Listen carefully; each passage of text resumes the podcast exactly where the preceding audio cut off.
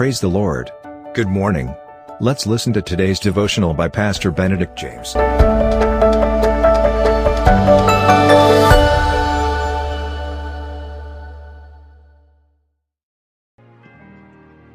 bring greetings once again to you in the very faithful name of Jesus Christ. The topic for today's devotion we need to pay the cost in order to have the favor of God and to have breakthroughs and divine blessings of God's prosperity on us. It's no magic wand. It's become a sought after topic.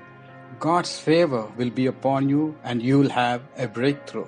It is nice, but without being faithful and obedient to the Lord, it is impossible. Death, crucifixion, burial, the cross, resurrection, and redemptive salvation is of prime importance to share and preach always and everywhere. I, me, prosperity, and power has to be crucified on the cross to have the true favor of God, to have the true peace that passeth all understanding, and to bear and to have fruitfulness in our lives, in our families, and in the society and in the churches at large. Be it professional success or spiritual blessings from the Lord Almighty, favor of God just doesn't fall upon us once we hear the message from the preacher. We need to pay the cost. Shouting hallelujah several times and uh, stirring the crowd to emotions will not bring favor, nor blessings, nor breakthroughs in our lives. The favor the God of Joseph gave to Joseph will come upon us when we pay the cost like Joseph to be faithful always and everywhere. God saw the heart of Joseph. The Lord knows how Joseph will say a big no when the sweetest temptation and biggest test will come to him through Satan. Joseph says to beautiful Potiphar's wife in Genesis 39 9, There is no one greater in this house than I, nor has he kept back anything from me, but you, because you are his wife. How can this great wickedness and sin I can do against God? He paid the cost of not succumbing to the sweet momentary pleasure. In fact, he was sent to prison. Immediate results might look bad, but God's favor will be ultimate and final.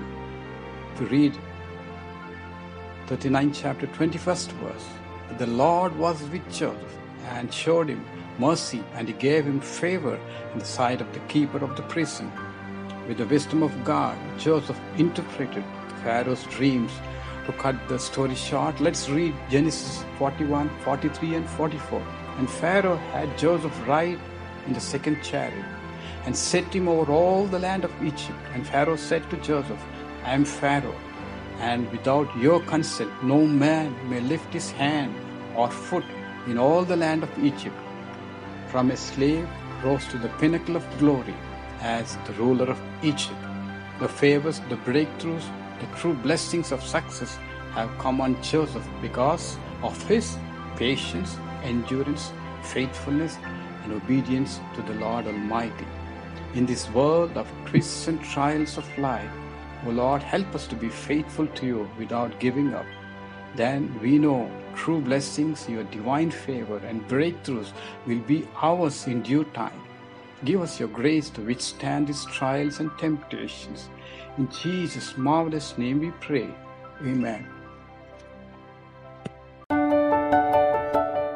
Thank you for listening to today's devotional. God bless you. Have a blessed day. And always remember, Jesus loves you and cares for you.